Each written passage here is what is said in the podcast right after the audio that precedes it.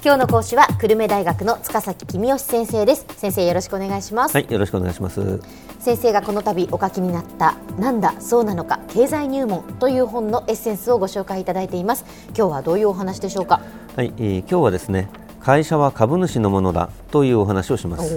まあ、以前は日本では会社は従業員の共同体だっていう人が多かったですね。でも最近では会社は株主のものだという人がだんだん増えてきています。はい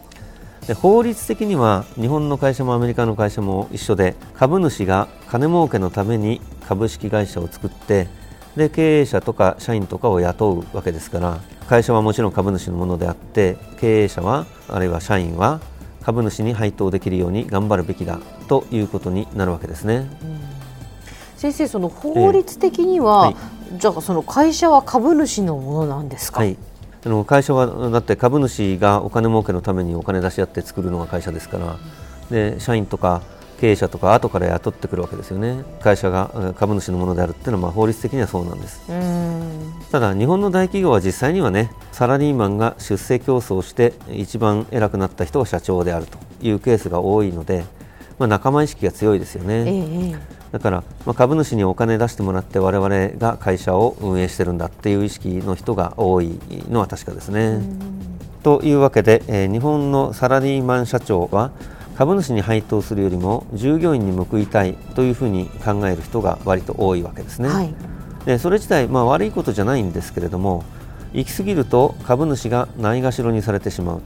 ということで、うん、社外取締役とか監査役という制度がありますと、はいはい、え例えば社長にとってみると赤字の部門は本当は解散してそこの従業員はみんなクビにしてしまうと会社の利益が増えて株主に払う配当が増えるわけですね。ええ、だけども同じ釜の飯を食った仲間の首切るわけにいかないからということで日本の社長は赤字の部門があってもそこを解散したりすることはめったにないですよね。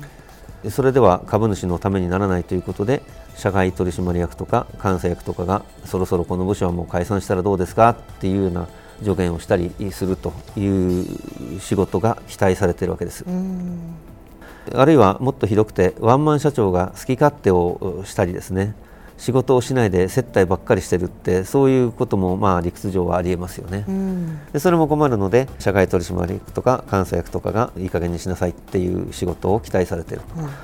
でこういう仕組みのことをコーポレートガバナンスというふうに呼んでます、はい、日本語に訳すと企業統治ですね、はいはい。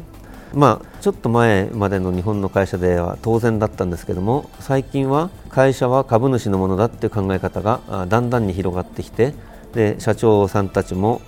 株主のために頑張ろうと社外取締役や監査役に言われる前に自分で頑張ろうという人が増えてきているようですね。はい、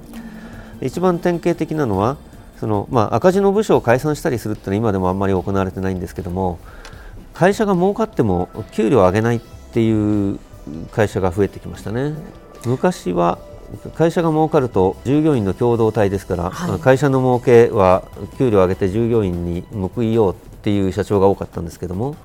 最近は会社が儲かっても株主に配当しようって会社が増えてきてます。まあでも社員としてはですね、はい、会社が儲かっているなら、ええ、やっぱりちょっとその配当を増やしてほしいと思うでしょうし、うね、まあ給料が上がれば、うん、やっぱりその外でお金を使うようになるでしょうから、え、景気にもいい影響を与えるような気がするんですそうなんです。あの、景気を考えると給料が上がってくれた方が景気は良くなるんですよね。なので総理大臣は企業の社長に給料を上げても欲しいなと思ってるわけですけれども、でも株主はそう思ってませんから。ですから社長が従業員の方を向いているのか株主の方を向いているのかによって、えー、社長の行動っていうかその給料の決まり方がとっても影響を受けるわけですね。でさて少し極端な話に移っていくわけですが、はい、株主が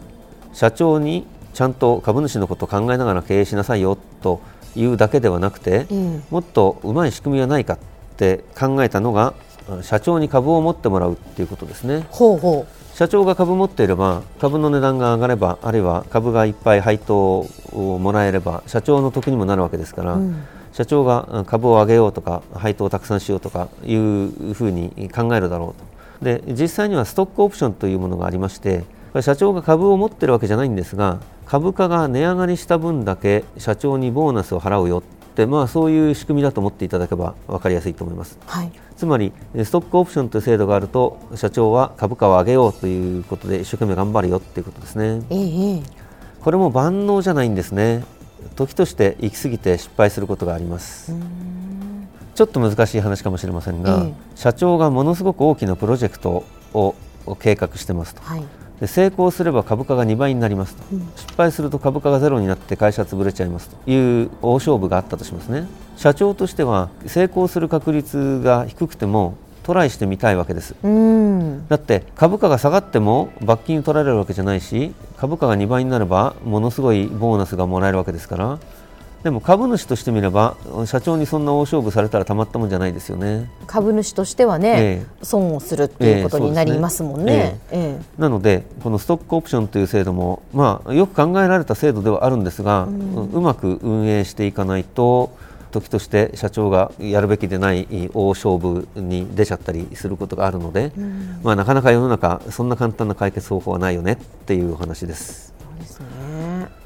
じゃあ株主が自分で社長をやればいいじゃないかっていうことになるわけですがこれもですね今度は成功すれば会社の財産が2倍になるけれど失敗すると会社の財産がゼロになるという大勝負があったとしますね、はい、株主にとってみると例えば100万円で会社を作って100万円銀行から借りて200万円で大勝負をしますと。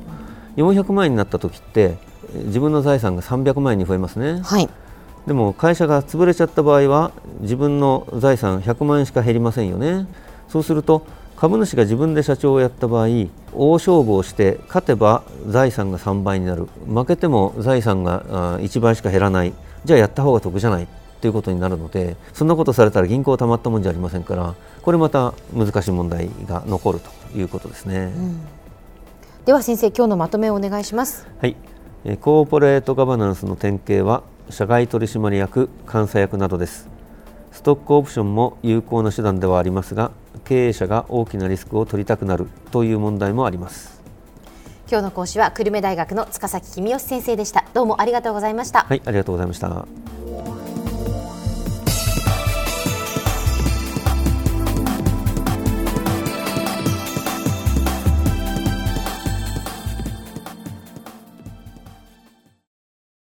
ゾクゾクグイグイメラメラつながる。ゾワゾワ。ハラハラ。メキメキ。つながる。ズキズキ。モワモワホカホカつながる。キリキリ。ザワザワ。キュンキュン。ガンガン。ワクワク。ウズウズドキドキ。ルンルン。バクバク。九州人のいろんな気持ちつなげます。九州から輝こう。キラキラつながる。 QTnet